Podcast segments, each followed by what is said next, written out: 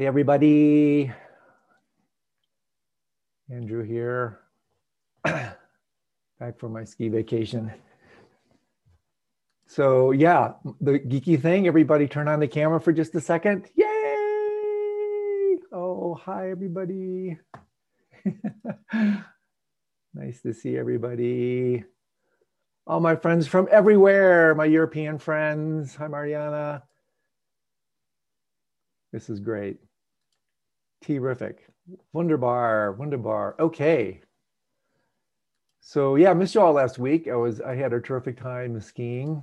I used to be a a, a, a mogul freestyle competitor, so I, I, I still go out there and, and uh, torture myself on all the bumps. And we had a couple really great powder days. It was really great fun. So a couple things. Um, we released uh, the interview with Krishna Das last week. I had a terrific time with this remarkable individual. First one we've done on music, which is also one of my really big passions. Um, and KD is he's just a great guy. Uh, if you ever get a chance to go to one of his kirtan events, I highly recommend it. Uh, quite magical, actually. Um, Tantra Pure Lands next weekend, the second weekend of this kind of two part series I'm doing with Bob Thurman. First one is on Sutra. We already did that. The second one's on Tantra next uh, week from this Friday. I'm actually quite excited about this. Again, I was looking at my notes. I hadn't haven't presented on this stuff in eight eight years.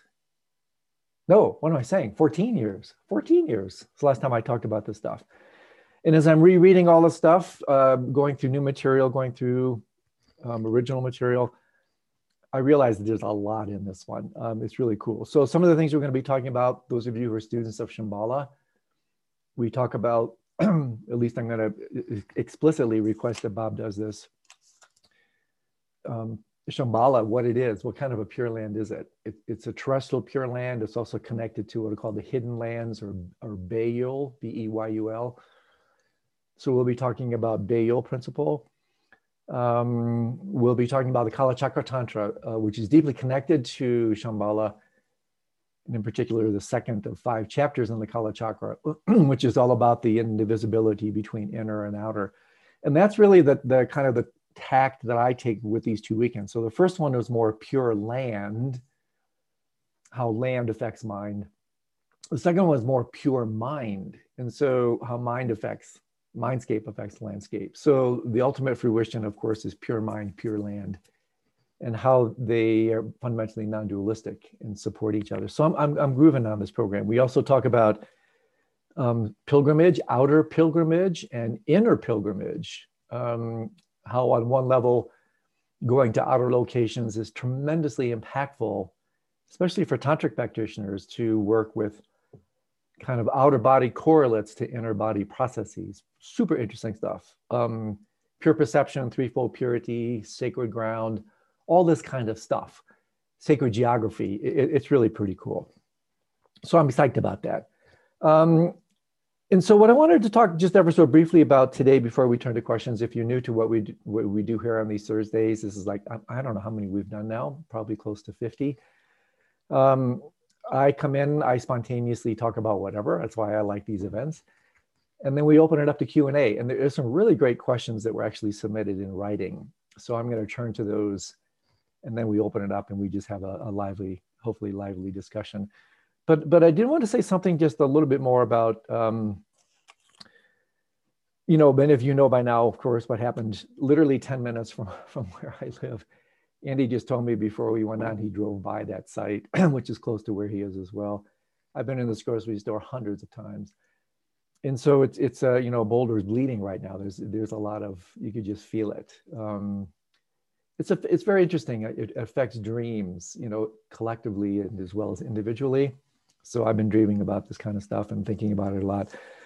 And I wanted to just share a couple things. I, I, I um, asked Andy to post a link.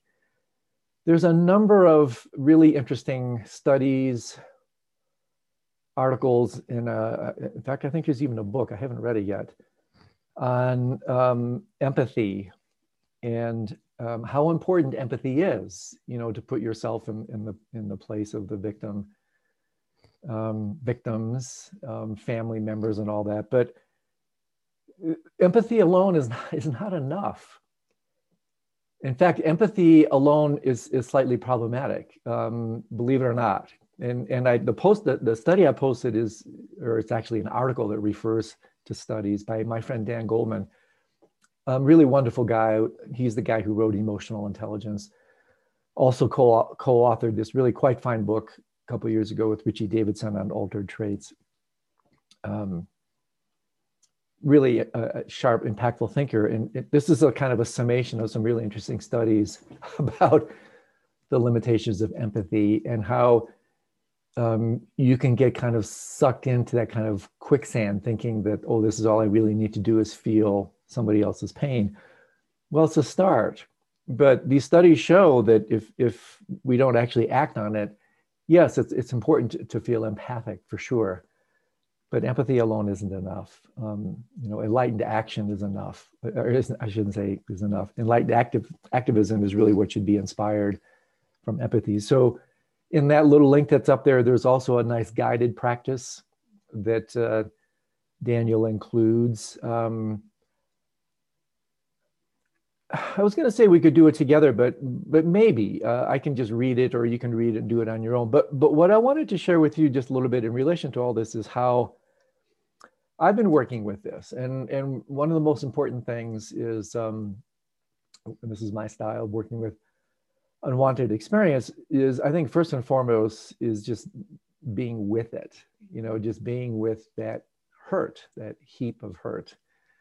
And so for me, you know, when I feel the absolute, I mean, it's just this kind of collage of feelings, as I'm sure it is for many people, you know, of just tremendous sadness um, heartache, and then also anger. I mean, just real anger um, at all the things that we can rightly be angry about. You know, the the absolute ineptitude of Congress to enact gun legislation when 90% of the population supports it. I mean, really? So frustration, anger, heartbreak, sadness, this real kind of um, painful palette of the human condition. And so for me, every morning, you know, since this happened, um, what I do is I just sit with it.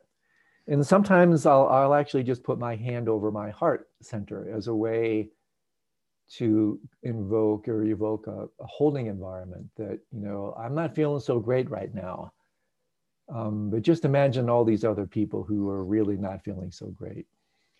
And so for me, one of the most important things, and not only for this experience, but for any unwanted experience, is not to dilute it, not to distract it, not to run from it, but also not to indulge it, to, as I often say, to feel it, but not feed it.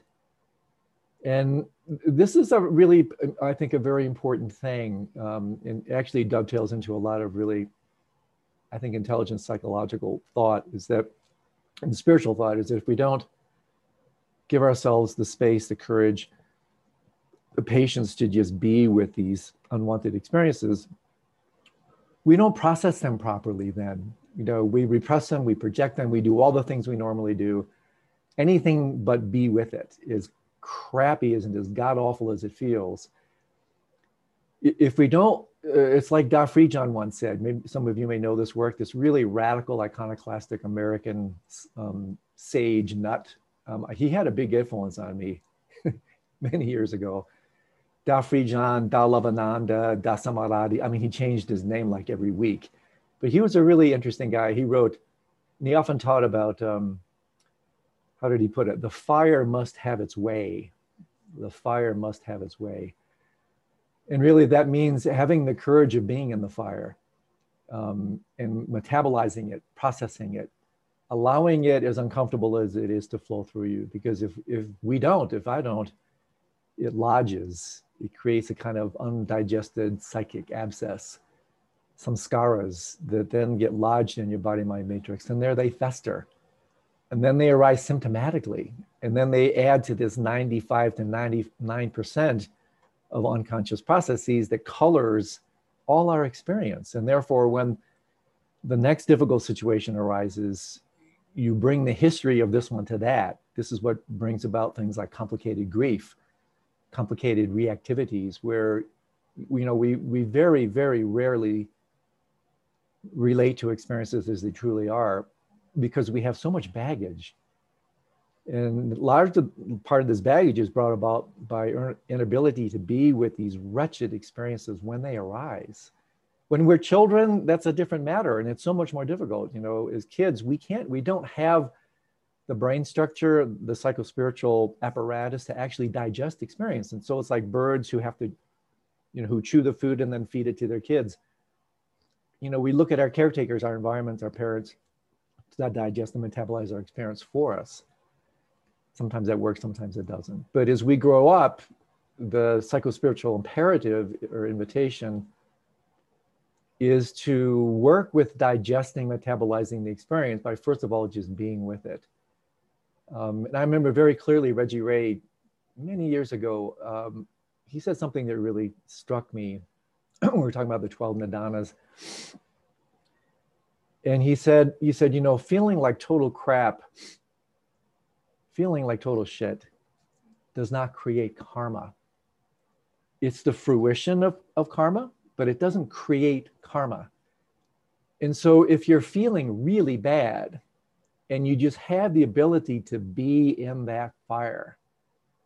It's like Suzuki Roshi said, you know, we, we need to be good bonfires. Don't be a smoky fire. Smoky fire would be diluted. I'll, I'll, I'll take a drink. I'll go to a movie. I'll, I'll engage, engage in active laziness. I'll do anything but to stay with this crappy experience. No, you know, spiritual warrior, you stay on those fires.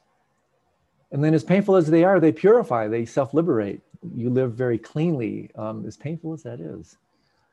So that's what I do every morning. And what I did for the first couple days after that, it was on two, Wednesday or Tuesday, I can't remember when, the Denver Post put up articles, little clips and articles, pictures of all 10 people. And I, I read it, I went through it and I looked at all these pictures and I, I actually clipped it out and kept it um, next to my puja table. It was part of my morning practice for Tonglen. And so what I'm going to recommend we do with your indulgence for a second is I asked Andy to pull up these pictures um, so that these people are a little bit more real to us.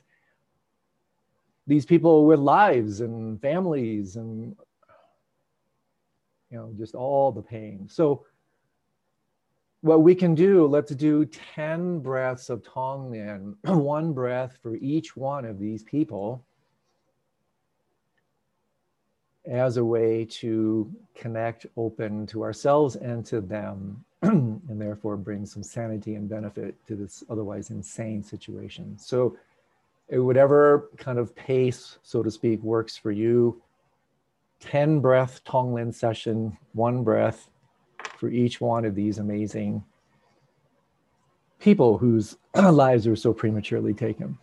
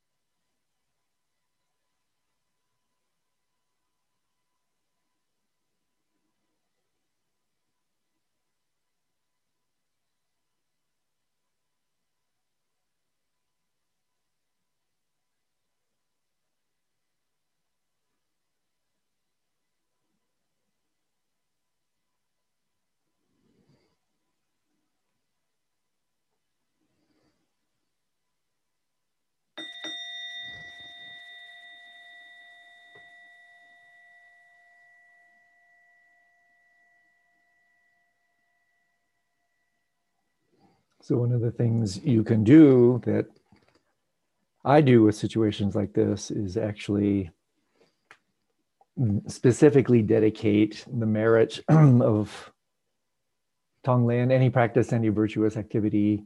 You can you can direct this very specifically to these people. And um, as I mentioned the other day in one of my programs, um, this is where it's really helpful to understand reality um, in the teachings on emptiness, because in so many ways, what these great wisdom traditions do is, is they empower, these are all empowering teachings because they strip away this ridiculous world view, you know, that the world is made of matter, that w- and that what we do with our minds really has a really inconsequential impact through prayers, through um, dedications of merit aspirations and the like. But when you really understand the nature of, of mind and reality and realize the inextricable connectivity between that and all, all of us, then we actually have uh, so much more power than we think to bring bring benefit. And so for these people that um, are probably um, well certainly still in the bardo, you know, some of them quite bewildered, um, confused. Some of them may not even know that they're dead. Some of them will have recognitions that they're dead. They come back, they come around the situation, moments of lucidity, then habits come in, they forget. And so uh, with our um, sensitivity and awareness, we can actually invite them into our practice arena. We can um, even speak to them, we can guide them, we can dedicate our merit to them. And so, if that speaks to you, um, something that could be of some benefit, especially within the first couple weeks, according to Bardo principles, the first three weeks mostly they're still hanging around. And uh, you know we have the capacity actually to be of some benefit more than you more than you can imagine actually. So okay. With that said um, there were some really great written questions that came in. I'm going to turn to those first. I have to get my other computer open and then we can talk about anything um, this event that we what we do here is any topic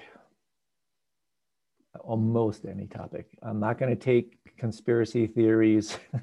I'm not going to talk about that sort of thing, but I think you get what I'm saying. So let me pull up questions. There are some great questions. So we alternate between. Yeah, well, actually, let me start the one with Quilly for sure. There's one more victim for sure. Um, yeah, exactly. Uh, situating the victim, uh, the villain, so to speak, um, and his mother. Just imagine what his mother feels like. Yeah, there's there's more than one victim for sure. So this is what she said. He was a young Muslim who had re- relentlessly bullied all through his school years. he also needs our Tonglen for sure, as does his family. May they find ease. they may be driven out of Boulder. Yeah, well, they, they live in Arvada, but yeah, you're you're right. Um, completely agree and actually I, I, neglected to say that that's actually what i do with my practice so i start i start with the, the victims then i start with the victim's mother uh, just because that to me is just I, I can't imagine what she is going through his family his brother and then him you know you, we can't act out towards others what we don't act out towards ourselves so this incredible rage anger confusion pain that he lashed out can only be expressed because that's what he's expressing towards himself so uh, from Sarah, hi, Andrew. My question is about dream guidance. Are all non lucid dreams samsaric dreams? This is a long question, so I'm going to parse this up. Um, are all non lucid dreams samsaric dreams? No, they're not.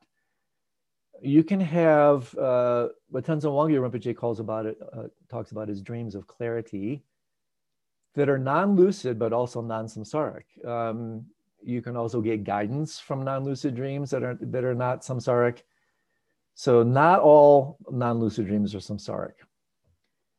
Back to her. For years, I have looked to my dreams and followed some of the guidance within them. Yet recently, I have been wondering if this is just another way of my lower mind taking charge of my life.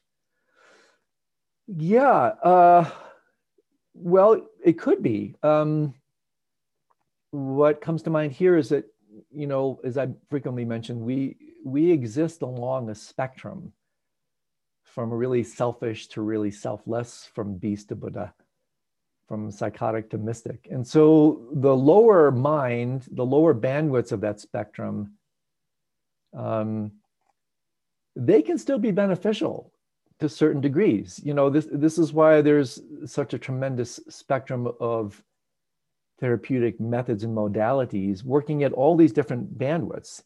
So even though it's lower mind influencing, not every aspect of lower mind is deleterious or damaging. I mean, for instance, on a very basic level, you know, fundamental biological instincts that you could say are part of the lower mind are absolutely instrumental for survival. Um, and fear is just one application of that. But you know, to me, what came to mind when I read this question earlier was that the larger issue is lower mind, quote unquote, as unconscious mind, and how that lower mind, unconscious mind, takes charge of life. That is for sure. And so again, like I've been saying a lot these days since I read Bruce Lipton's book, Biology of Belief, which I recommend because he puts numbers to these things. You know, at least 95% is dictated by these, these so called lower mind or unconscious mind influences, the forces of the dark side. And so the lower mind is, in fact, where most of our stored habits still reside. Some of them biologically are absolutely necessary for our survival, but a lot of them psychologically are not they're outdated modes of operating. It's really an old operating system that just doesn't really needs to be vastly updated or in some cases just jettisoned. And so um, these lower level influences still exert massive influences over our lives. And in fact, a large part of the path is in fact identifying those, bring them, bringing them into the light of consciousness, purifying them, releasing them, until there's no such thing as the unconscious mind until there's no such thing as the lower mind. So the lower mind really only becomes problematic when its influences remain unconscious or when we identify with those lower bandwidths. That's the only time they become problematic. You can use access to that, those lower dimensions, so to speak. In fact, um, once you wake up, as skillful means to relate to others who are still at these so-called lower levels. That's really what skillful means means is not meeting people where you're at, meeting them when where they're at. So a little sidebar there. Back to her. I recently had a series of six dreams strongly suggesting that I move courses at college. Yet when I am lear- yet when I am learning on my current course, I am enjoying it. I haven't moved courses but remain open as to future change. Could you speak a little bit about this? Yeah, you know, I mean, if you're talking a little bit about dream interpretation and the like, that's a little bit more than than what I'm um, able to do. Um, you know, this kind of dream interpretation thing is, is, a little bit outside of my pay grade, and it's also I'm, I'm really really careful about interpreting these sorts of things for people. Dream interpretation is incredibly powerful, super valuable, but it's it's really difficult, especially in a in a somewhat public setting and without being able to talk to you to really unpack, you know, what's actually happening with these six dreams and what they're really influencing or perhaps suggesting of you. So I, I'm going to pass on that one. It's just a little bit more than I feel is appropriate to discuss in this format. But maybe some of the other stuff I said can be of some benefit. Barry, my dear friend Barry, during the book club session this week, you said, this always freaks me out. Whenever, whenever people start to say that, well, you say on page 295, I was like, oh, geez, you know, what did I really say? Or, oh, you said last week, it's like, oh, this is why, honestly, I wish I just, I wish I, I, on one level, tongue in cheek, I wish I didn't have to say anything. It's like, really, what did Rumi say? Silence is the language of God. All else is poor translation. I mean, that's fantastic. It's really great. Silence is the language of God. All else is poor translation. So anyway, Barry, you always, you always, I always get worried when somebody said, last week you said, I, I might have had a mind fart at the time. Who knows? Okay, so apparently this is what I said. According to Barry. Okay, uh, so I just so this is this is allegedly me. We'll see how let's see if Barry's accurate here or not. Oh yeah, so I just this is allegedly me reincarnating what what I said through Barry's. this is the Otter transcript. Oh, this, oh, that's even worse. Oh, that can't even I can't even accuse Barry. So like I'm totally buried. Sorry, I'm totally buried. Get it? Um, okay, so this is from Otter. This is makes it even worse because now I can't say it was Barry's fault. Oh yeah, so I just mentioned this footnote 14 Western view of the minds. I would say the dreams are solid cystics. Oh, that's fantastic. So this is the way Otter trans transcribes solipsistic. That's great. Solid, S-I-S-T-E-X, solid cystics. Fantastic. Uh, uh, let's see. Uh, I would say the dreams are solipsistic. Um, yes. Okay. So basically, what he's saying, I, am agnostic about. I'm paraphrasing this. So um, basically, what I said was, I'm not. I'm agnostic about this view. Originally, I maintained this view that all dreams are solipsistic. In other words, mind. It's just mind in there. It's just my mind. So I've changed. Yes, I'm more open to, to this view that not all of that is true, correct? Some of my most intense and transformative dreams have occurred when forces seemingly outside of my domain, mind, have influenced and entered my dreams. I'm okay with open questions. Now I'm more than just agnostic. Now I have room for this. Can you give us examples of such outside influences, how to work with these, if at all? Yeah, I can give you some. Um, well, yeah. So first of all, my view on this has changed. Just like I allegedly said, now I'm busted. Buried, buried, B A R R I E D, buried by the truth. Um, it's hard to assess sometimes where where this stuff comes from in your dreams. Um, and maybe you've already had dream experiences like this. You know, is it coming from me? Sometimes that's difficult to say. Um, but sometimes in my experience, if you want some specific examples from my experience, um, I've absolutely positively had experiences, and I continue to have them. That hey, that man, that that ain't coming from me.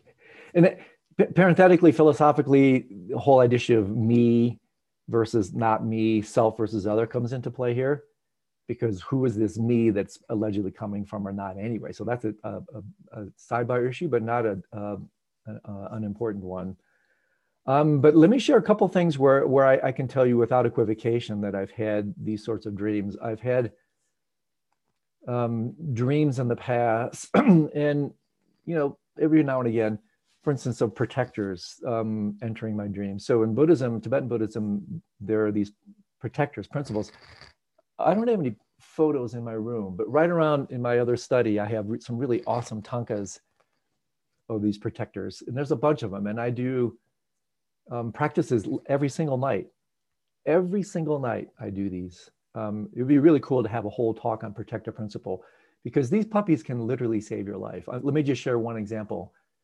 Uh, Kongtrul Rinpoche, who, who's a dear um, teacher, I know him a little bit, he was talking about this and he said, you know, somebody asked him something about protectors and um, he said one example from his life, he was walking on the Boulder Trail. Some of you may know this. And he had the urge to, to pee uh, in this bush. And as he was kind of walking towards the bush to relieve himself, he had this thought that said, Don't do that. And he, he actually somehow had the intuition that said that that thought is not coming from me. And so he threw a pebble into the bush and there was a rattlesnake in there. Protectors work that way. And, uh, uh you know, I mean, uh, who knows? Because we don't live in parallel universes but the way protectors work, and again, uh, uh, this is all hypothetical. I'm just speaking uh, really as, as a representative of the tradition here. You know, maybe the protector principle on Monday said, Oh, I'm not going to go shopping at Table Mesa today. I'm going to go t- shopping at King Soopers in Louisville today. It, it could be like that. I, I'm just, just saying. So I have, I have a very powerful connection to protector principle. Um, and I do these protector practices every day of my life. And if you want someday, if you want, we could do a whole class on this. And I can give you some of these liturgies. These are no small thing.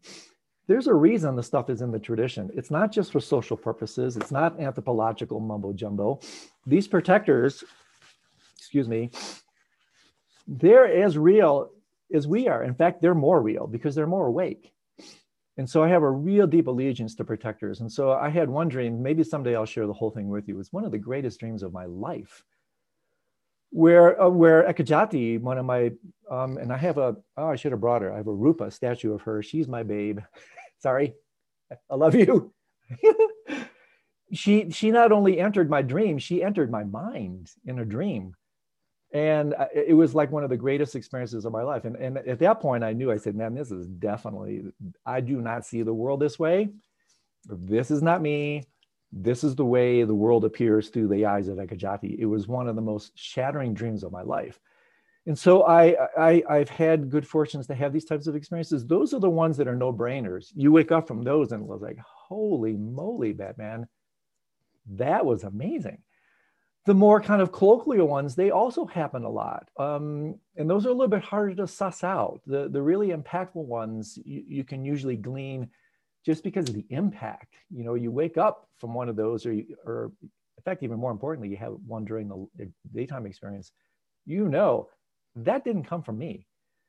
Um, and so, oh gosh, so many things to say here. You know, you you can even start to notice this now. So the other thing that I do, again, speaking very personally, the other practice I do er, literally every day is Manjushri, and I have him. Can you see him up there? He's way up on top, right there. See him? And I also have, I mean, he's such a big deal. I have him everywhere. So here he is. I have him on my study. Here's a picture of him.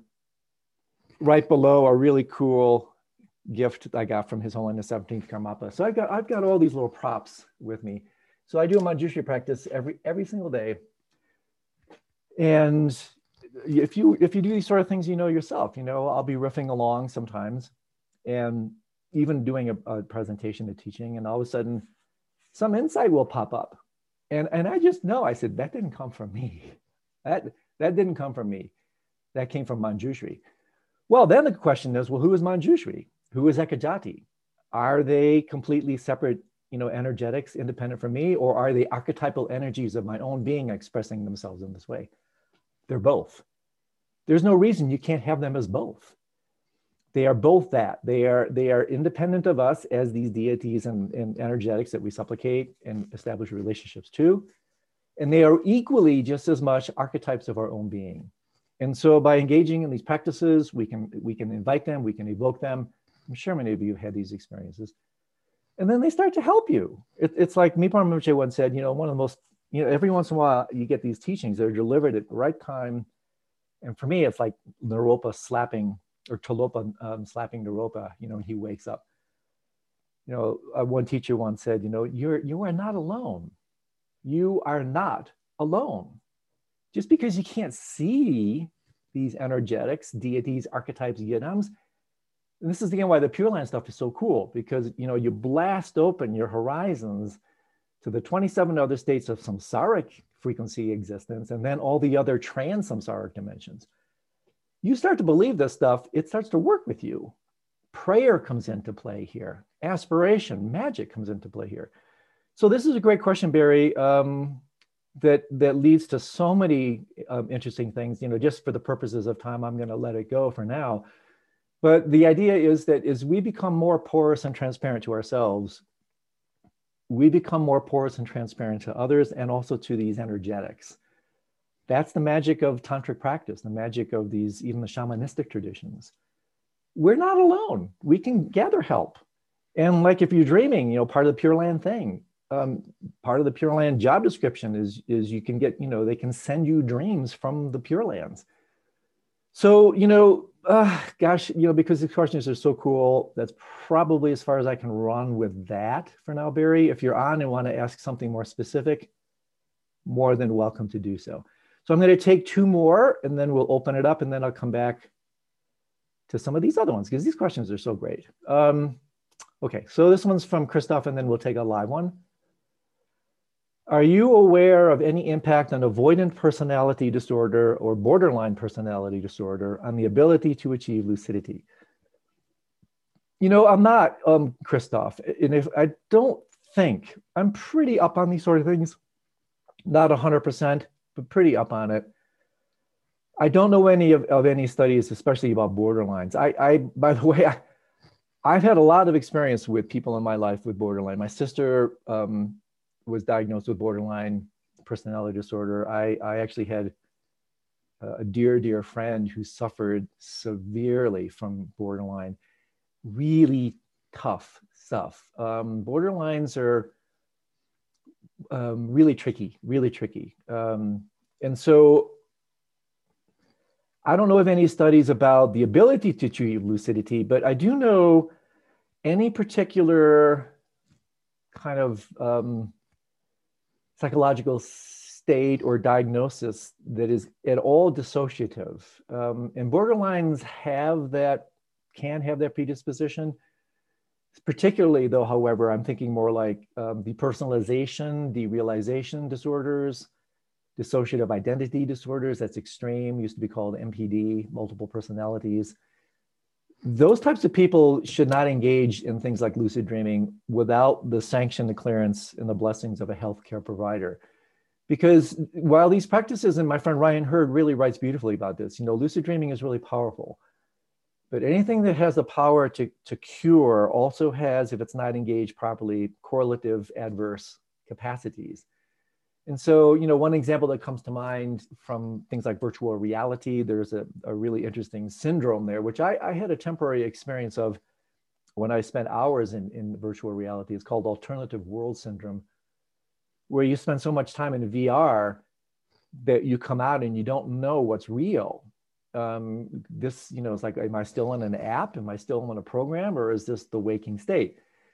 And so until you have the psychospiritual capacity to fly in that type of space where it doesn't matter what arises, that that type of liquidity um, can be problematic for a psychological structure that is still based on hitching posts, still based on reference, still based on contraction. So if the if the grip on on contraction is released too prematurely, that can be problematic. It's like uh, who was it? Mm, Jack Engler, the really sensitive psychiatrist, Buddhist practitioner, said, you know, you have to be somebody before you can be nobody. Because if you're nobody before you become somebody, you don't become enlightened, you become psychotic. Um, R.D. Laing, the other psychiatrist, famously said, you've heard this, you know, the mystic swims in the same ocean where the psychotic drowns. So we have to be careful with these sorts of things. Um, they have a lot of power but they're not for everybody. And there has to be a certain infrastructure in place. Usually, in my experience, it self selects. In other words, people that are interested in this already have that kind of baseline stability, but not always. I mean, we get, we get, uh, when I do my deeper dive program, sometimes we get people who, who ask if they should come. And, and I, ha- you know, I'm not a psychologist, but I do know a little bit about um, mental health issues. So um, there are times when we just say, we don't think this is the best program for you at this time. So I can't answer your uh, your question specifically. I do not know of avoidant personality disorders and the ability to achieve lucidity. If they're out there, I don't know of them. But this is what comes to mind about um, kind of correlative topics, corollary topics. Okay, so we can take one or two live ones and then I'll come back. There's some more really good written ones, but I want to get some live ones first. Okay? Yeah, we have uh, Patricia and Glenn with their hands. Okay. Hi, Andrew. Hi. Um, I was wondering if you would be willing to play the piano of the most beautiful piece of music that exalts you, and we send love to the 10 people who died on a Tuesday evening. Uh, when, when do you want me to do that, dear? I'm sorry. Tuesday evening. Tuesday evening. Okay. Oh, what a sweet thing. Note to self. I will do that. Uh, two things immediately come to mind. Um, do you want me to tell you what they are, or should I just? Yes. Yeah. So the the second movement of the Beethoven Fifth Piano Concerto. Yes. Yes. You know it? Yes. I mean, it's like it's like the most beautiful. I, I read it. I read it. I listen to it, and it's like this is what I want. It blesses you out. Yeah, this is what I want to be played at my at my eulogy. It, it's just beyond beautiful. Let's play it before. yeah, or or here's a couple others if you know. Second movement of um, the Grieg Piano Concerto and the second movement of Chopin um, First Piano Concerto. Yeah. And it's just it's just beauty beyond words, right? Yeah. Yeah. Um, Yeah. and then maybe some kirtan. So note to self, I will do that. I, I will I will ping up the second movement of the Beethoven Fifth Piano Concerto. Thank you. That will be great. yeah, we'll do it. yeah. Okay, I'm going to write that down. Note to self. Thank you, Patricia. Come back on Tuesday. I'll play it for you. Okay. Oh, great. If I could bring my piano upstairs, I'd play it on my piano. but I don't. Ha- I don't have an orchestra to back me up. So I would app, just. I would just. I would just have to play the piano solo. So an app would be a VR. there you go. Okay, come back on Tuesday. I'll do that for you. Okay. Thank you. Great. All right. Another live one from Glenn. yeah. Uh, hi, Andrew. hey. Uh, uh, so um, maybe you can comment or give me some advice on the following. Um, it, it's coming from an experience that started on Tuesday, and then there's a redo of it today. And so I'm, I've taken uh, the Tergar Joy of Living three or four times, and I'm in the middle of doing a current one, in partly because friends of mine are doing it. And so I'm getting reintroduced to this sort of whole, you know, system. So um, I was in the middle of a sleep on Tuesday, and I realized that I was actually in open awareness during the dream. So then I woke up, and I said, "Okay, it's dark. I'm just going to sit and do open awareness meditation on the bedside." And so usually I can't sustain it for more than five minutes. But this night was amazing. It was like for 15 minutes and then go back into it. So the whole thing went on for about a half an hour. Cool. I also record my sleep so I know when I'm snoring. And then I went back to sleep. And for the next two and a half hours, I stayed in that more or less. And so, what I want to ask you about is there's two phenomena. One is I said, okay, so if it's about three hours of sleep here, and I've only slept technically three hours, but I didn't feel sleepy. I felt like I had a full night's rest. Second part of the question is I was aware of being awake and then going into hypnagogia. And Mhm. so the, the lucid parts of hypnagogia, and then there were lucid parts of dreams, were very much like the dreams they were talking about. They're samsaric dreams. They were semi-lucid, I would call them. They're not like the lucid dreams I've had, which actually don't have relationships to people that I know. And these were all about people I know and my problems with them. And then the dreaming was partly about using a computer application to try, and because I was saying to myself, I'm not confronting someone here that I should, that I'm having this semi lucid dream with. It's a cousin of mine. Maybe I should do that. And then I got back into this computer thing about a, a way that apps can help you deal with people. And then I woke up. So, um, so those are kind of the two parts. It's, it's kind of um, the lucidity in the dreaming was relatively mild and it was very samsaric, it seemed to be. Um, but also, I felt very rested. The same thing happened this morning, but I couldn't sustain lucidity for very long. It was off and on through the whole night. So, Okay. Well, let me see if I Our- under, our- let me see if I understand what you're asking. So, in relationship to the first question, it seems to be what I was hearing out of that, Glenn, is that is in fact resting in in these meditative spaces the same as is getting the rest I would normally get with my sleep. In other words, you didn't feel tired even though you didn't get Mhm. your normal sleep. Yeah, you know, um, I mean, the TM people talked about this decades ago that um, and there's different there's different data that doesn't always support this but my experience supports your experience is that when you're when you're in these really deep restorative open spaces um, con- and consciously it's as restorative as being in delta sleep. And and so this is also substantiated by the fact that the awakened ones literally don't need to sleep right? Because you know they hang out in this open space that in itself is is fundamentally restorative. So if i'm understanding the first part of what you're asking um, my experience does bear out yours that when you're resting in these deeper spaces they are as restorative as deep dreamless sleep um, some researchers and scientists be interesting to ask ed what his understanding of this data is um, don't substantiate that from a scientific point of view Um, but he would know more about that than me. So is that in fact what you were asking with the first part of the question?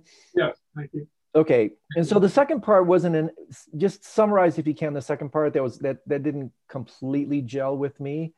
I, I, think the question of it was that over a period of a couple of hours, I would go in and out from being awake on my bed into into hypnagogia and then into two dreams, and and the two dreams, and I would categorize the hypnagogia and the two dreams as being semi-lucid, not really lucid. Okay. And so it struck me that doing this kind of um, wake-initiated dream, uh, dreaming was producing kind of dreams that were probably some start in the nature as opposed to the, some a couple of really lucid ones I've had, which are about moving through walls and flying, and and there isn't this um, family related yeah. relationships I have. Yeah, so you know, just because you're lucid and go into it with a quality of open awareness, again, most of our dreams are samsaric dreams because you know most of our dreams are brought about by the kind of what is found now was found then, the samsaric residue of our lives embodied in your brain and in your body. Um, but that doesn't again dismiss the the validity of bringing lucidity to those samsaric states you know just because they're based on these samsaric trajectories doesn't mean they can't be engaged and they can't be fruitful so um, you know you're infusing that dreamscape with your quality of open awareness you're you're kind of perfuming with it but that doesn't by um, default mean that those dreams will somehow be more elevated yeah sometimes they can be but again, you, you simply can just be bringing more awareness to the samsara content of your experience. There's nothing wrong with that. Um, but does that make sense what I'm saying? Yeah. Mm-hmm. Yeah. So, yeah. yeah, uh, you know, eventually what you will find, that's why, you know, dreams are the measure of the path, is that the samsaric dreams will eventually start to diminish. Um, eventually, they will be replaced with dreams of clarity. Eventually, those will be replaced with dreams of clear light and eventually you're going to stop dreaming. That may not happen for a while. or another way to look at that is everything becomes a dream. It's actually saying the same thing. But until then, you know, you're, you're, you're actually infusing your nighttime hypnagogic and dream space mind with this quality of open awareness. But that doesn't necessarily purify every dream that arises. Just because, you know, it's just like a meditation, just because you're bringing an open relationship to the contents of your mind doesn't mean that the contents that are rising in your mind in meditation are all going to be um, nirvanic. There's still going to be these kind of samsaric bakchak latent tendencies expressing themselves. But the fact really that you're bringing awareness lucidity to that space, that in itself is actually really cool. Mm-hmm. And eventually that in itself becomes fundamentally curative. One of the things that, that, that you just touched on is um, in the lectures that Mingyur has given, uh, Mingyur Rinpoche on, on actually dream yoga, which he gives very little, but this is within Bardo courses. He says, fall, fall into sleep in awareness. Mm-hmm. And if you do it, you will wake up in awareness and you will not have dreamed. And, and I always thought that to be, that's very challenging, but that's pretty, that's graduate school. Yeah. Right? Mm-hmm. yeah that's kind of graduate school. Yeah, if you can do yeah. that, that, that's fantastic. I mean, he's pointing out probably the way he dreams, which is great, and we can use that as as aspiration and potential. Um, but I wouldn't tie yourself too much into knots about that. Just realize, yeah. oh, wow, that's really cool. I have that potentiality. But um, yeah, I mean, good good for him that he's actually doing that sort of thing, and good for you for being connected to that organization. They're they're awesome. So cool. Thank you, Andrew. Thanks, Len. Okay, so I'm going to take a couple, one or two more written ones and then back to the live ones. So this is from uh, Candida. Candida, I, am not sure how if, if, I'm pronouncing your name properly. I got really interested in your essays on the three Bardos, but it brings up a question for me, many questions really. But the main one is realizing that I rely on finding the center of my being in my body in the central channel. That's awesome. That's really cool. Good for you. I have located the center many times and I practice being in it often. Yeah, I think this is a, an inner way to talk about what it means to come to your center, right? We talk about medit. Oh, I'm going to go to my meditation center, right? You know, Well, a meditation center may be a ge- geographic location, but fundamentally, in terms of body, it's your central channel. So that's awesome. It's the center of the mandala. Um, I feel it is both full and empty. Excellent. And in my best meditations, it feels like I'm in the void. Cool. Maybe at some point um, you will discover actually that you're not in the void, but you actually are the void. So that might be something to to. I'm just throwing this in as a running commentary. Um, at first, it does feel like you're in the void. Eventually, you will actually feel like you are the void. So there's still a very subtle dual. If you still like, if, if you feel like you're in the void, there's still subtle, there's still a little bit of Sam at work. Back to you. But it then becomes obvious that once one has died, there is no body to center on. Correct, centerless space. So, what practices might help me and all of us prepare for the bardo and the lack of a body? Uh, that's a big question. Um, well, in general, uh, meditation and the path altogether is all about this um, decentralizing, um, moving, removing the hitching post, removing the reference points altogether. But specifically in relation, especially what, uh, what Glenn was just talking about, one of the most important things you can do here, um, if you're not doing the formless, full formless meditations of what's called Mahamudra and Dzogchen, what Glenn was referring to, the practice of open awareness. This is Mingyur Rinpoche's terminology for non-referential shamatha, shamatha without a sign, awareness of awareness. I like his term, open awareness. Um, and actually, in our Monday night trajectory of meditations, we're going to spend a ton of time on open awareness. This is a colossally important um, practice because what the practice of open awareness does is, in fact, it fundamentally allows you to um, come back to awareness itself so that when you when you buy exa- when you buy when you die it's exactly like you said you, you do become no body no thing empty. Um, but that emptiness is not nothingness just like you said it's full and empty. That fullness is is the lucidity of awareness itself. And so the practice of open awareness is colossally helpful here where the training is is yeah you no longer come back to body and breath because you don't have one but you come back to awareness itself because that doesn't die. It's formless it's deathless it's unborn it's undying. And the practice of open awareness even though it's not fully non-dual it's really close. And until you do the full non-dual practices which open awareness actually is a platform into open awareness itself is super powerful super important practice. Um, and again, so much so that um, I think I told you, you know, I'm writing these two books. The the second book is actually half of the book is on this practice of open awareness. It's that important. Um, yes. So in terms of studying, that's also super helpful. Uh, one of the most important things to study here is the um, the teachings on the Trikaya, T R I K A Y A, the three bodies because what you're alluding to here is exactly right you know we don't just have the physical body as you know within us we have the subtle body that's where the central channel is but there's actually even something more subtle than the central channel. Central channel is still connected to subtle body. Even within below with uh, underneath that is the very subtle body machikpatigle indestructible bindu indestructible continuum. And that that's you know dharmakaya i mean sambhog, um, sorry nirmanakaya outer body sambhogakaya inner body Dharmakaya, innermost body, exactly the bodies that are revealed through the bardos after death. So you're going to be, the reason you want to do this now is because you're going to be forced to do this when you, you die. This is the amazing thing. This is exactly where you're going to go when you die. So your question is brilliant. Do it now.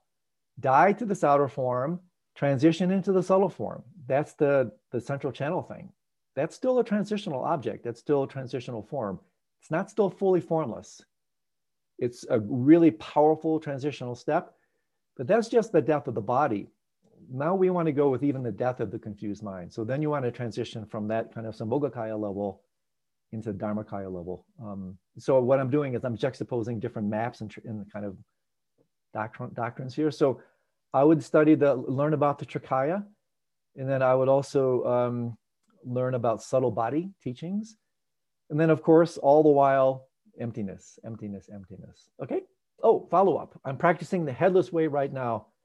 Seems like it's open awareness. Yeah, it, it totally is. And so again, and, you know, if you're in the Dreams of Light book study group, right? This is precisely what we did in that one chapter, which in many ways is the centerless center of the whole book, which in fact goes into the headless way. so literally meditations on um, headless awareness. So something like that. That's that's cool. Good for you. Okay, one more, and then we'll open it up to a couple live ones. From Joni, what is your view about the role of prayer wheels? Oh yeah, I love them. In gaining merit, I'll read the whole thing and then I'll do my riff. Uh, what is your view about the role of prayer wheels in gaining merit and maybe helping achieve enlightenment? Here are two quotes I found when researching the subject. Quote, Amitabha Buddha said, quote, anyone who recites the six syllables Om Mani Padme Hum while turning the Dharma wheel at the same time is equal in fortune to the thousand Buddhas. I love these kind of statements. His Holiness Jigdal Dakchen Sakya, I don't know him. That's cool. He also pointed out that Padmasambhava said, even those lacking perseverance in their practice who pass the time passively will be able to attain mystic powers. Those with perseverance for reciting the mantra and turning the wheel will undoubtedly attain the 10th level. So that's the 10th bhumi, end quote. Yeah, well, a couple things. Um, you know, first of all, who am I to contest these statements? Um, are they literal? Are they hyperbolic? This is a really interesting one. I, I, I'm, I'm a little bit, I'm open on this one. And by, let me tell you what I mean by this is sometimes it's tricky to centrifuge out how literal these things are and in fact how metaphoric parabolic uh, allegorical they are. And let me give you one example. I, I, remember studying in the bardo literature you know teachings from the tradition. Oh what is taller? The mount everest i've been i've been to mount everest by the way. It's really tall. I've been above base camp and i'm still looking up. I was at 22000 feet and there's still a lot of like you know 7000 feet to go. This is a big mofo mountain. So when I was actually there, I was above base camp on pilgrimage. That's a beyul, by the way. Those of you who've been there, Solu Khumbu, which is where Everest is, that's a that's a beyul. That's a hidden land. So that's the, this is the stuff I'm going to talk about with Bob Thurman. Sidebar. So I was sitting there at, at above base camp, looking at the top of this peak, and contemplating the statement that comes from traditions. What is taller? The tallest mountain in the world. Here I am looking at it, really big or the pile of bones that comprise your previous lives. Taller by far are the bones that comprise your previous lives. And I said, wow, that's a heap of bones, right? so the other one was, what is, what, is, what is more vast? The tears you have shed through all your previous lives or all the oceans on the earth. By far greater are the tears you have shed in all your previous lives. And so I, I, I, you know, I said, whoa, okay, that sounds good to me but you know, then I, I asked my teachers and, and, and they said, these are not literal. They're hyperbolic, they're metaphoric, they're allegorical. There are ways to just denote the massive um, kind of qualities that are trying to be espoused here. So are these, are these, they are they being literal? Are they being inspirational? Are they being hyperbolic? I don't know, who's to say? But with that in mind, here's my riff on this. I totally groove on, on all this stuff. So right here, I have to show you, this is literally on my desk. You got to check this out.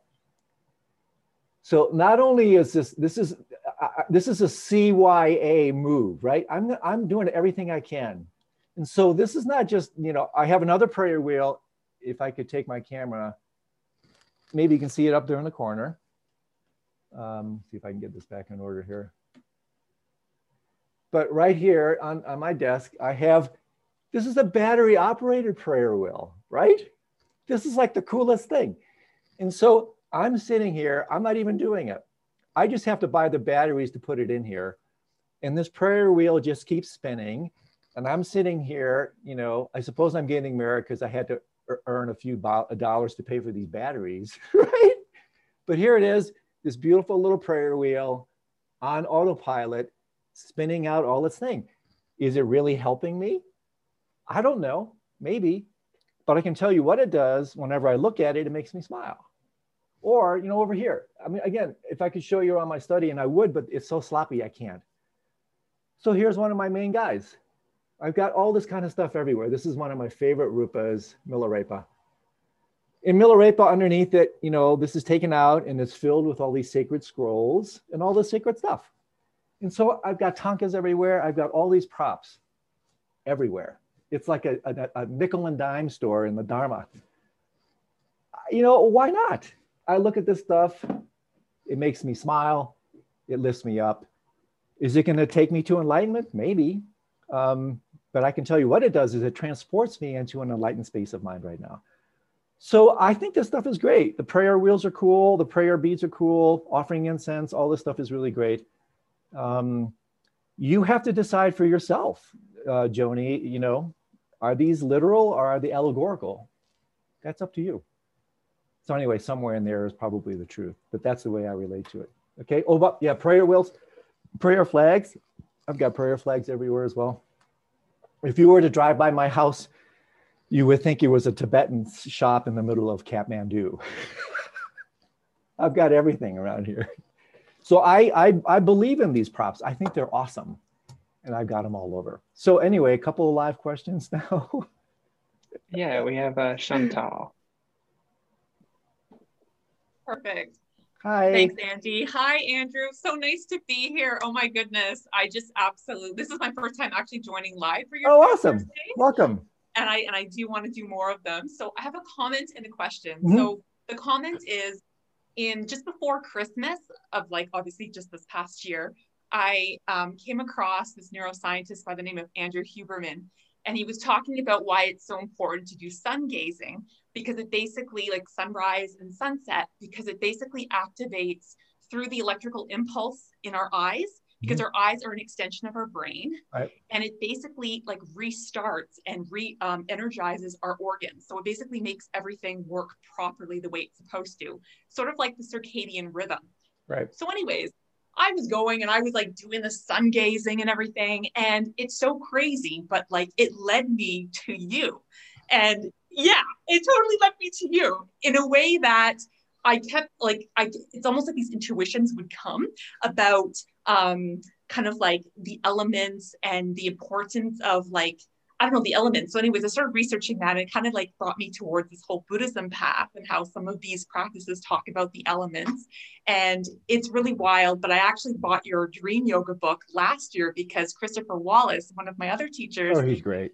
Yeah, he's great, and he recommended you. So oh. I had oh. bought I had bought your book, but didn't pick it up until I started doing the sun gazing practice. So between January and now, I finished both of your dream yoga and your dreams of light totally shifted my focus, my perspective, and I became very conscious of my contraction. Mm. So, my question to you is because I can't wait for your next book regarding contractions. And when I heard first heard you talk about that you'd be writing it, I felt like, oh my God, like this is speaking to me.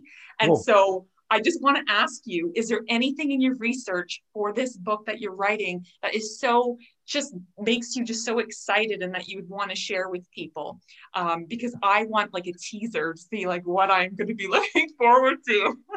Oh my gosh well you first of all that's very sweet. Thanks for sharing all that. Actually means a lot to me. Um, yeah i mean so much to say. Um, oh yeah so the the the, the book on um, contraction is is also there, there are two main practices um, that are dovetailed. They're actually they're actually three in this book that I'm really going to unfold.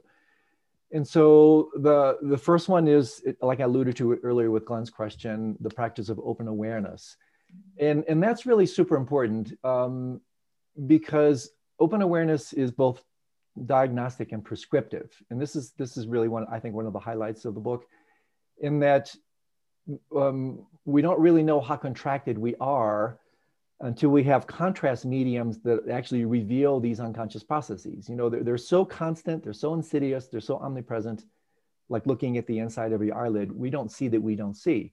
Mm-hmm. And so um, when we're invited to do something, so like before we talk about contraction, I set the groundless ground in this book with open awareness because what it does is it in fact creates this contrast medium that therefore um, heightens our ability to detect how absolutely and, and ubiquitously we are contracting. I mean, we're contracting all the time. The very sense of self is a contraction. Every time we grasp, attach, that's contraction. Mhm. So, so contraction, the principle is literally about unearthing something that's so omnipresent that that it's it's a bit painful, revelatory, and then eventually liberating to actually reveal it. So that's the diagnostic part. You know, you, you engage in open awareness, and you realize, oh my gosh, I had no idea I was so contracted. I'm contracting all the time. But that's really important because you know you can't um, bring about a prescription if you don't make a diagnosis. so the, the sections on open awareness then lay the groundwork for revealing what I call the supercontractors. And, and the supercontractors are twofold. One are the overt supercontractors like anger, rage, fear, all the things that we can feel like whenever you feel those emotions. You, nothing makes you feel more real, solid than anger, fear. And that actually in itself is really very interesting. It, it will help you understand why people default into anger when things are falling apart or why, why fear is so easily marketed because it's a fundamental biological, psychological survival mechanism.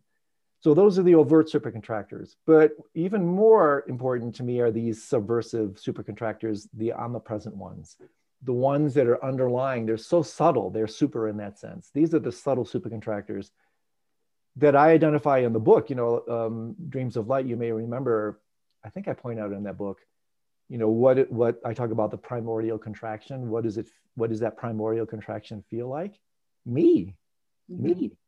So whenever you say I, me, mine, that's just axiomatic. That's expressing that supercontractor. That's that's actually what ego is, and that's maybe the highlight of that part of the book. That you know when we contract onto something, we contract onto the sense of self well, there's no self to contract onto. It's actually contraction itself that creates the sense of self. That's super important. That, you know, every time, this is why we do it, because if, if we don't, you know, this is the kind of heartbeat that keeps ego alive. And so, by again bringing these unconscious processes into the light of consciousness, that diagnosis is a little bit painful, but it's also highly prescriptive because then it tells us what we need to do. We need to open. We need to open. And you know, the narrative, my favorite definition of meditation, I've said this countless times over the last number of years, is what? Habituation to openness.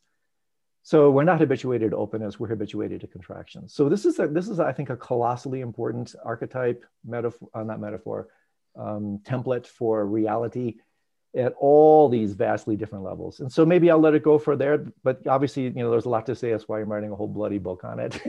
sure.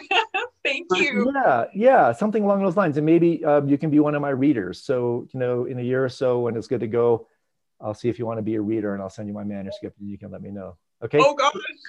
So you have to tell me tell me your name again, though, because otherwise I'll forget. Chantel. Yes, it's Chantel Sherry is my last name. Okay, Andy will write that down. Oh, that's so awesome! I'm so glad I asked this question. Welcome aboard. Nice to see you. Thanks for Thank joining. Thank you. Us. You too. Bye. Okay, uh, another live one, so to speak, and then there's a couple written ones, and then I've got a few more minutes. Can yeah, we, we can bring in uh, Rana. Hello. Hi. Um, I'm very interested in the last sentence you said about that that we do not exist unless we make us solid with our thoughts. And I just think that I want to check with you that when Chogyam Trungpa Rinpoche, he talks about uh, broken heart of sadness. Mm-hmm. I think if we cannot get it solid, that's how we feel. We feel broken hearted. Sadness. Uh, yeah, I mean, so uh, I mean, who am I to say that that's not the way it shouldn't be? Is that what you feel? I mean, uh, yes, because it's it's a process, but when it's not that it's a usual rock is pulled, it's like your ego become humiliated and when the ego is humiliated, it's so hard to get it back together glued them together. It's just you've seen something you were not supposed to see, but you saw it already. So, so, and I wonder where this, you know, it makes your heart melt for everyone because you see something, you saw something. Yeah. Well, you know, uh, the term, yeah, it was one of the most beautiful phrases that Trungpa Rinpoche uses. It's actually the genuine heart of sadness. And, genuine and, heart of sadness. And really, this is a really beautiful phrase because, um, you know, Rinpoche was a master of language, um, really interested in, in word origins and how words could be used. And he, and he, he used words in really profoundly original ways, like goodness. I mean, you know, basic goodness yeah. elevated to you know a description of the nature of reality and so when you talk about the genuine heart of sadness it also connects to the root of the word sadness which is connected to the word satisfy satisfaction and fullness so mm-hmm. he once said that in conjunction with that the ideal emotion is sad joy sad joy which is this kind of empty full quality it, it, it absolutely connects to emptiness and fullness so the genuine heart of sadness is is also connected you know it's one of these beautifully evocative poetic right hemispheric right brain phrases where um, it talks about it is pointing to that feeling when you hear the most beautiful possible music like for instance for me second movement of the beethoven fifth piano concerto where you just cry it's sad joy it's that kind of genuine heart of sadness genuine heart of satisfaction in the completeness and the perf- perfection of the present moment. You know, he's pointing to this thing that he also talked about later. There's no such thing as an underdeveloped moment. Hmm. That if you relate to every moment properly, it has this ineffable, seemingly contradictory sad joy quality where it's full and empty at the same time. And so it's kind of like what you were talking about. You know, empty of self is full of other. And that's simultaneously heartbreakingly sad and also heartbreakingly beautiful and rich. And so somewhere in there, I don't want to kind of analyze it, you know, to death. I think it's more important to keep it in some realm of mystery um, and even poetic imagination. But that's what comes to mind around that. Um, connected also to love, unconditional love, connected to devotion, and connected fundamentally to ineffability. And maybe with that said, I'll leave it in the ineffable quarters and, and let it go. Okay? Yeah. Welcome. Welcome. Okay. So a couple quick ones here and then a longer one, and then we'll go back to a live one. So Myra, my dear friend Myra, how does the protector principle relate to the principles that emptiness protects itself? Yeah. Well, yeah, um, emptiness is the ultimate protection. Emptiness cannot harm emptiness. So emptiness at that level, that is, um, as they say in the absolute bodhicitta, or in the slogans, um, and also in the Tibetan Book of the Dead. That's absolute level protection. Emptiness cannot harm emptiness. So that's the ultimate protector principle. But again, there, you know, these things are multivalent. They have different layers. And so relative protective principle is in fact protector deities, working with this principle in, in a more uh, I guess you could say literal way, where you you invoke these energetics, whatever you want to call them, in in more overt ways to actually bring about protection. So they're both. What you're talking about, absolute emptiness is absolute protection. Protective principle is more relative protection, but they both protect. In fact, as does mantra, right? Mantra literally means mind protection from Maryland. Who? Uh, why Manjushri? Why not? why not? Who else? I mean, pardon the joking. Why not? I mean, for me, Manjushri is he's my guy. You know, he's he's considered the father of all the Buddhas. He's one of the three actually bodhisattvas. Um, he's one of the three archetypal bodhisattvas, uh, Manjushri, wisdom, Chenrezi, Avalokiteshvara, compassion, Vajrapani, power. And so they are all basically, you know, three aspects of the same diamond, but Manjushri cultivates the quality of incisive clarity and um, intellect and scholarship. And so for whatever reason, that seems to be my predisposition in this world. You know, I'm a nerd. I'm an I'm I'm, I'm a fusty intellectual, right? I apologize. I'm so sorry. I'm really working on it, but I, I just can't help myself. so because of that, Manjushri is my guy. And actually, my Bodhisattva name, um, and someday maybe I'll share the story how I got my Bodhisattva name. Trungpa, Rinpoche gave it to me. It was a really very powerful event. Um, he gave me a name that was connected to Manjushri. And, and so, because that seems to be kind of the frequency domain where I have some capacity, not me, it's just like what I've inherited. I just, I resonate with that. I work with that. I recite his, mon- his mantra constantly. I do his practice every day. He's just my guy. But, you know, they're all the same. Like I mentioned playfully, they're all cross dressers. So Manjushri, Vajrapani, Avalokiteshvara, they're all the same. They're just different bandwidths, different frequencies of the same fundamental principle that gets centrifuged out for purposes of teaching, exercise, heuristic, and the like. So anyway, I love him. He's he's the father of all the Buddhas. Also on my desk, I didn't show you. So I've got I've got Mama, I've got Papa on one side and Mama on the other. So on one side I have Manjushri, father of all the Buddhas. On my other side I have Prajnaparamita, the mother of all the Buddhas. So I have Mama and Papa on either side of me, and I'm I'm their pathetic progeny, stuck in the middle. Okay, Anisha, do only Vajrayana practices do protect uh, practitioners do protector practices? No, anybody can do them. No, anybody can do them. They they come from the Vajrayana tradition, um, but anybody can do them. And so, therefore, maybe someday we'll do a whole program on protectors. Um, when Trungpa Rinpoche left Tibet, you know, he left really with he he ran for his life fundamentally. You can read about it in um, born in Tibet. One of the very few things he insisted he take with him, and he did take with him, was a rupa of Mahakala, um, one of the main protectors. So Mahakala, Vajra, um, uh, Ekajati are his two main peeps, his two main protectors. And you know, I remember the Dorje Lopan, one of his main senior students, um, told me. He said, you know, it's it's really, as a student of the Vijayadhara, the Vidyadhara, Trungpa it's it could be of some interest to us to establish a relationship with these whatever you want to call them energetics phenomena um, and so i took that very seriously. And because i've had you know because i've taken it very seriously i've had you know some incredibly beautiful experiences with these protectors. I can tell you right now they are as real like i mentioned earlier they're more real than we are. They're more real than we are. And they can help you.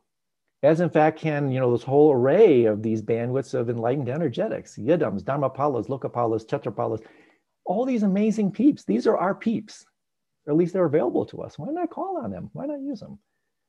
So if you want to, maybe we can do something about um, introducing some of you to these protectors. I do these puppies every night, even if I'm lying in bed and I, I like, oh man, I forgot to do the protector thing, which is pretty rare. I, I sit up in bed and do them. I do not go to sleep. I never miss a day without working with these energetics. So we can say more about that later if you want. It's really cool stuff. Okay, from Jolene, hi Andrew, can you make a distinction between open awareness and non-meditation?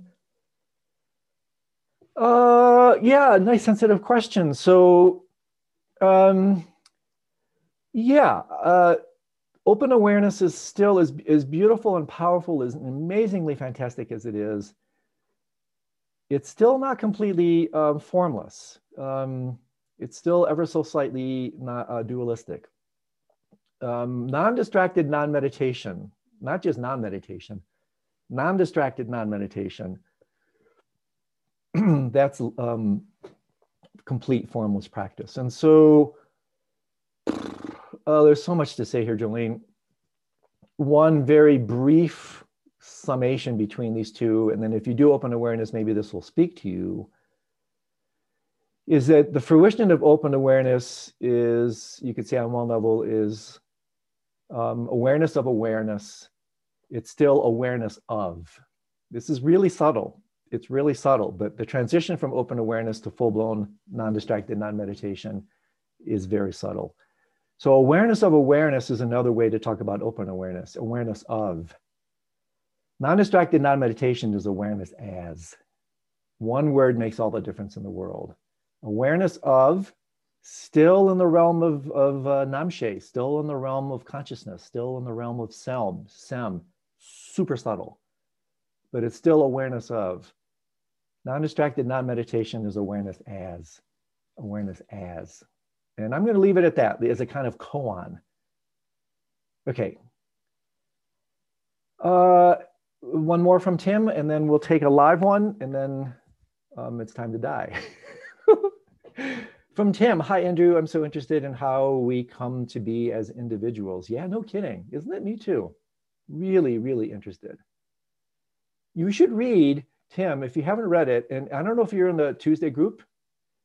I sent a link in that group, a really, really interesting interview with Sean Carroll. He's a theoretical physicist. He has a new Podscape. Everybody has a um, um, podcast now. So he started his, it's called Mindscape, I think. And recently he interviewed uh, uh, Robert uh, Sapolsky, who's a really terrific character, polymath, anthropologist, historian, biologist. I mean, this guy's like, he's amazing. And he's got a wicked sense of humor. I just love this guy. So the reason I mention this is he just published a book called Behave, which is like, I haven't read it yet, but I'm going to. Um, and it's all about, from a scientific point of view, why why do we behave as we do? Why do we do the things that we do? I'm absolutely going to devour this book. The conversation is really interesting. Um, you can probably look it up if you look up sean carroll and mindscape. Um, but one thing i could tell for sure when i listened to the interview the podcast is that as compelling as it was there was no intimation whatsoever as you might expect about karmic influences about all these other um, contributors to what we come to know as individuality that are completely outside the realm of materialism. And so I find this super helpful because not only do we, as psychospiritual um, psychonauts, as Rob Thurman talks about it, have all these really interesting ways of looking at how we come to be what we are. If we augment that with books like Behave and also Robert um, Bruce Lipton's work, now you start to get an understanding of how complex this whole thing is, how many forces are at work. Um, this is why I like the whole integral approach. There are all these ingredients that come together to create this illusion called me. And until we tease that stuff apart, we're going to be victims of them. So, anyway, back, sorry. I'm so interested in how we come to be as individuals. Me too. I know the concept that ultimately we don't exist separately, but we certainly experience what we do from our own perspective. So, why is this so? Are we just the spontaneous creation of the pure light mind? Or is there a hidden purpose? Do you have some thoughts on this and can you share with us? I have to almost like burst out laughing, bro, because this is a colossal question. it's like, okay, I mean, do we have like 100 years to unpack this thing? Oh, Lordy. So, okay, briefly, yes, on one level, are we the spontaneous creation of the pure light, clear light mind? Yes, it's just play, lila, rolpa, shine. On one level, yes. Is there a hidden purpose? No, there's no teleology, there's no eschatology, um, there is no purpose. The purpose, you, you could say, is to discover that there is no purpose.